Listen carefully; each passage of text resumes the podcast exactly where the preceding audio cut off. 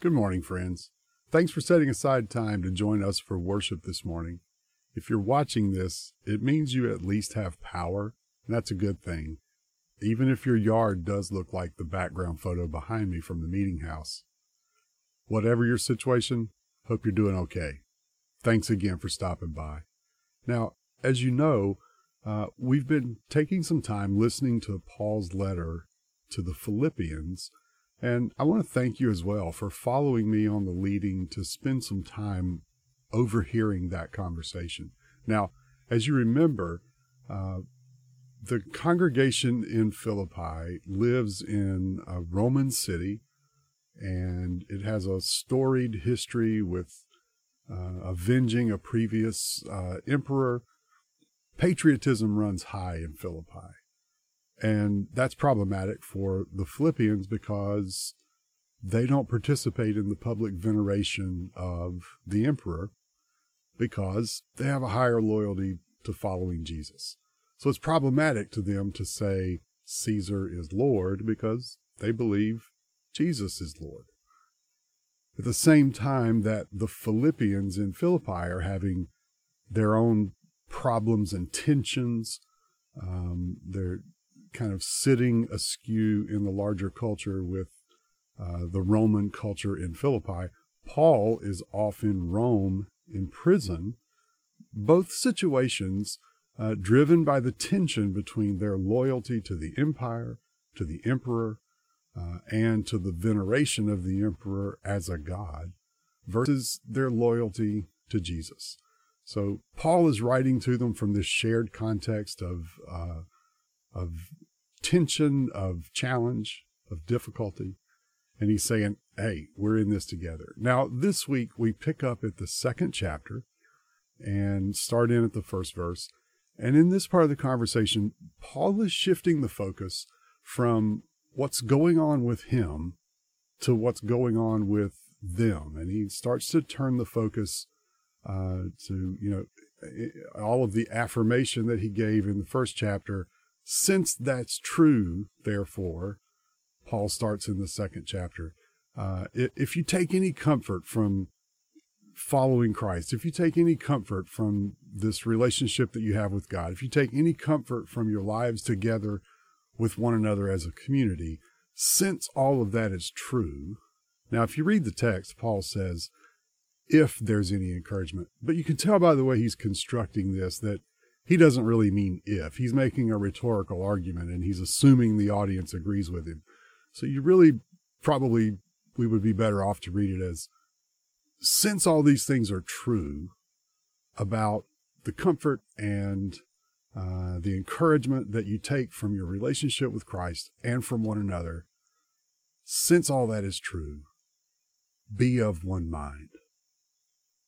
That's the crux of what Paul says to the Philippians after all that he has seen in his situation in Rome, and from all that he knows of the, the followers of Jesus in Philippi, the single most important thing he has to say to them is be of one mind. Now, keep in mind, he has seen the church in Rome um, split from the inside over power struggles of whose vision of how to follow Jesus is going to carry the day.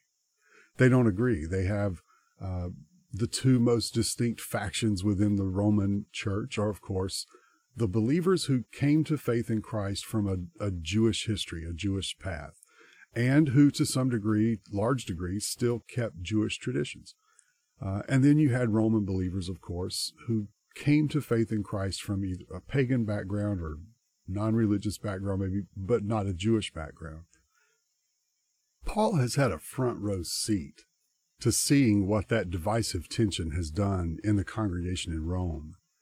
He's watched the power struggle as they have, as he's watched one group try to impose their way of following Jesus on everyone else. And he's watched what a disaster that has been. And so the one thing he has to say to the believers uh, in Philippi is don't do it that way. Be of one mind. Now, the way Paul talks about this, it doesn't sound like a naive hope he has. It doesn't sound like something he's putting on the table as an, oh, well, I, I wish we could pull this off. No, it, it seems like a dead level expectation. Be of one mind. It's the only shot you have.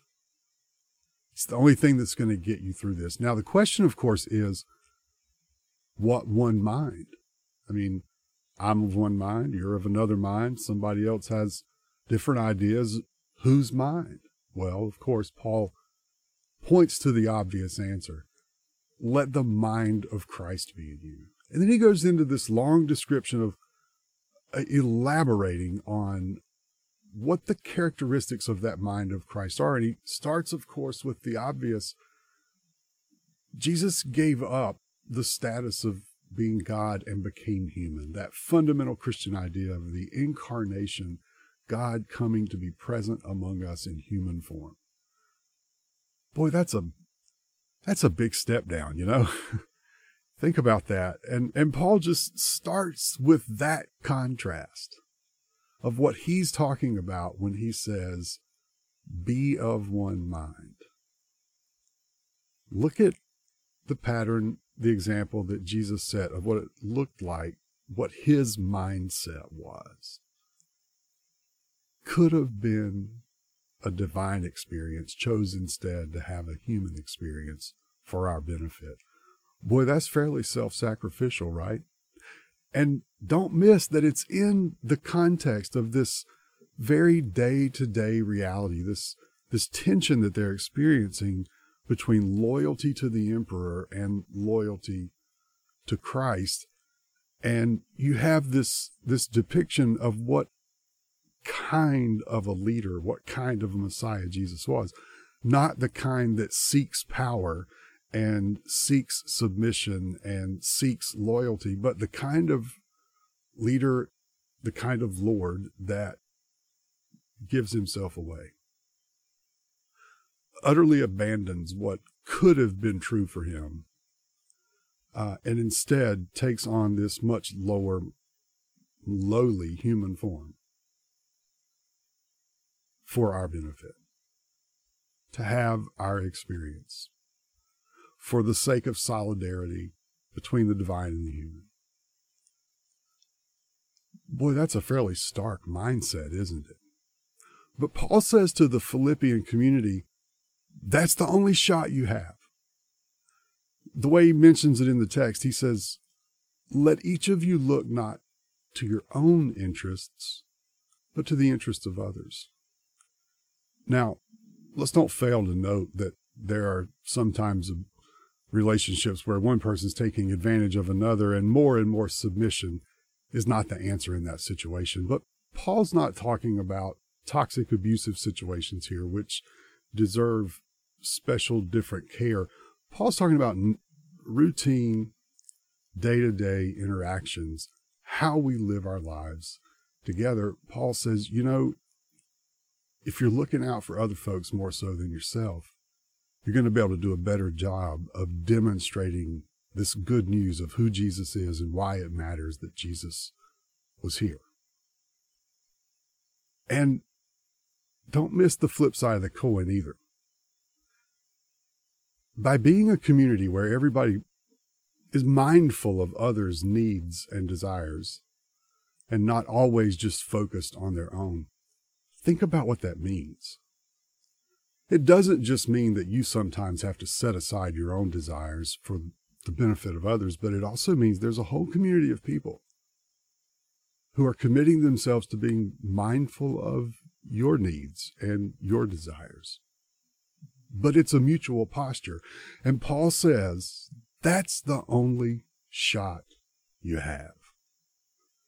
That's the only way you're going to get through this dire tension that we all face. You there in Philippi, me here in Rome. This tension between divided loyalties that could have dire consequences if the empire comes to bear in a heavy way. Paul's mindful of all of that, and he says the only shot you have is to be of one mind, and in particular, be of that kind of mind that Christ had, where you think more about what's best for your neighbor than for yourself. Now, that's tough for us as American Christians because we live in a culture that is so deeply rooted in individualism and individuality that we're told that the answer to almost everything that ails us is more focus on our own needs. Which is, of course, the exact opposite of what Paul's saying to the Philippians about their best shot at navigating the difficulty of how they sit askew from the culture around them and how they are at risk from of division from within. The only shot they have, he says, is that selfless kind of mindset. The kind that Jesus demonstrated so thoroughly.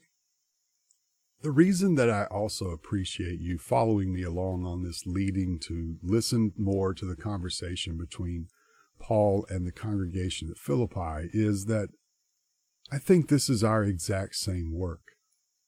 The work of being of one mind. We face challenges with how we sit in the larger culture around us. And we're vulnerable to divisions from within. And just like Paul said to the Philippians, our chief vulnerability is that temptation to focus more intently on our own personal desires, what we want out of our situation, out of our life in the meeting, out of worship. One of my favorite jokes is uh, a person walked out of a worship service and said, You know, I just didn't get much out of that. And the pastor made a fairly risky comeback and said, Well, you know, that's okay. We weren't here to worship you. Well, if we come in the door more focused on our own needs and desires and wants than on what we as a community need to do to be sure that no matter who walks through the door, they feel safe and welcome, then it'll be harder for us to be faithful to demonstrating the good news of who Jesus was and why that mattered. And it'll be harder for us to stave off the risk of division from within. Paul says it's that kind of focus. Focus on what the community can do for the other rather than what the community can do for itself that's going to get us through the challenges that we face. There's a group uh, called the Alban Institute. They don't exist anymore. They used to study churches, and really, frankly, there was nobody better at it than them. Uh, they turned over the uh, remains of their library of collected work when the organization uh, ceased to exist uh, to Duke University. And uh, Dave Odom, a friend of mine there, is one of the people who's a caretaker of that collected body of wisdom. They did a study one time. Was relevant to the work that I used to do with churches when I was focused for a couple of decades. Uh, so specifically on helping congregations with uh, endowment management and fundraising. Now, you all have an endowment, and some of the conversations that are fairly common with endowments are about how to use them and how best to spend the money. And those are all important conversations. I'm not going to pretend to solve those here this morning. But one of the things in the study that they did was really interesting. Now, the question they were asking was um, Does having an endowment make the overall finances of churches healthier or less healthier? If you have an endowment, are people more likely to keep giving or less likely to keep giving? These are the things that people worry about. So they did a study as much as they could to try to answer those questions. They found a couple of interesting things. Statistically speaking, there was no predictable difference between the presence or absence of an endowment and whether or not the general finances of a congregation would be healthy. Now, they had a way to define that and measure it, and I don't remember what it was, but uh, they had a, a, a metric that couldn't find any correlation whatsoever between whether or not a congregation had an endowment and whether or not their finances were healthy. They did find some correlations, though. They did find some things that you could predictably point to uh, to see whether or not the finances of a congregation would be healthy. The most important thing they found that you could point to was whether or not there was a sense of shared purpose. Does that sound familiar? Be of one mind. Paul said that was the best shot. Now, a couple centuries later, the folks at Alban studied it and found out that, yeah, that pretty much bears itself out. Congregations that have a more clearly uh, shared, mutually articulated sense of purpose tend to be healthier. It's about your only shot. What they also found was that um, the focus of the organization, the congregation, the meeting, whatever term you use, if it was more about mission than maintenance, that indicated that finances would be healthy. Now, when I say maintenance, I don't mean taking care of the building and keeping up the grounds. That's not what I'm talking about. What they meant when they said maintenance was more metaphorical, that the purpose was to maintain the organization. Now, the way you might hear that is, you know, my grandparents were here. I want my grandchildren to have a meeting to be a part of. Existing for the purpose of maintaining the organization versus a mission driven mindset that was focused on what is our purpose in this community and what do we do for our neighbors? Focus on the mission outside the walls versus on the enjoyment that we get from being inside the walls. They could predict that, let's say I walk in off the street and ask 10 of you at random, what's the most important thing Deep River Friends Meeting does for its neighbors? If seven or eight of you don't answer that pretty similarly, that's an indication that even though each of you may have perfectly wonderful individual visions of the purpose and future of the meeting, until you do the work of coming together and being of one mind, and of a mind that's more focused outside yourselves on what you can do for others than inside the meeting on what the meeting can provide for you, well, until you can do that, it'll be hard to be faithful to demonstrating the good news of who Jesus is and why that matters. And it'll be difficult to stave off the challenges and potential of division from within. But Paul said to the Philippians, and I believe it's true for us, that's your best shot. Now, when Paul said, work out your own salvation in the end of this,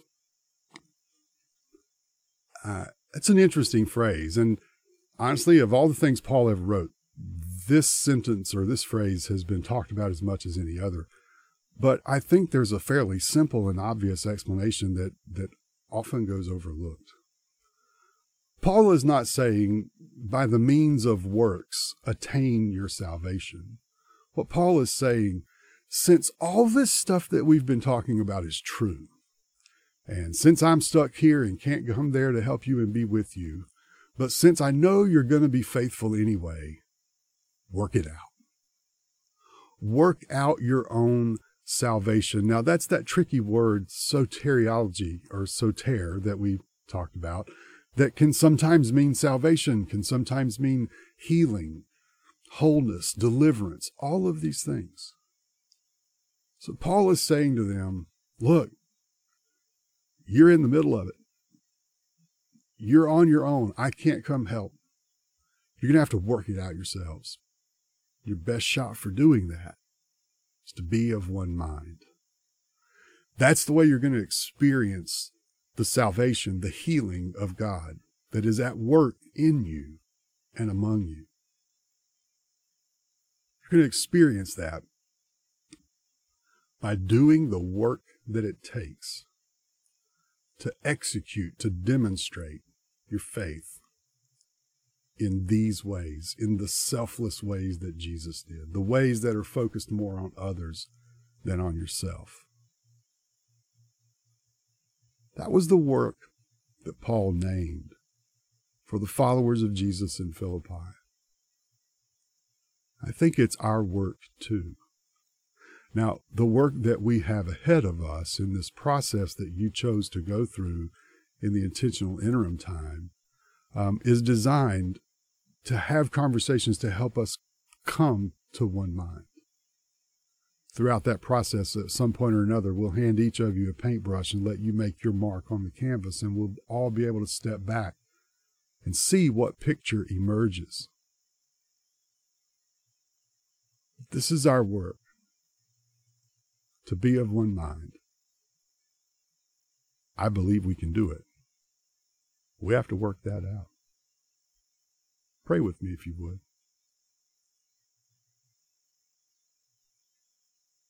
Oh God, your faithfulness in us is astounding.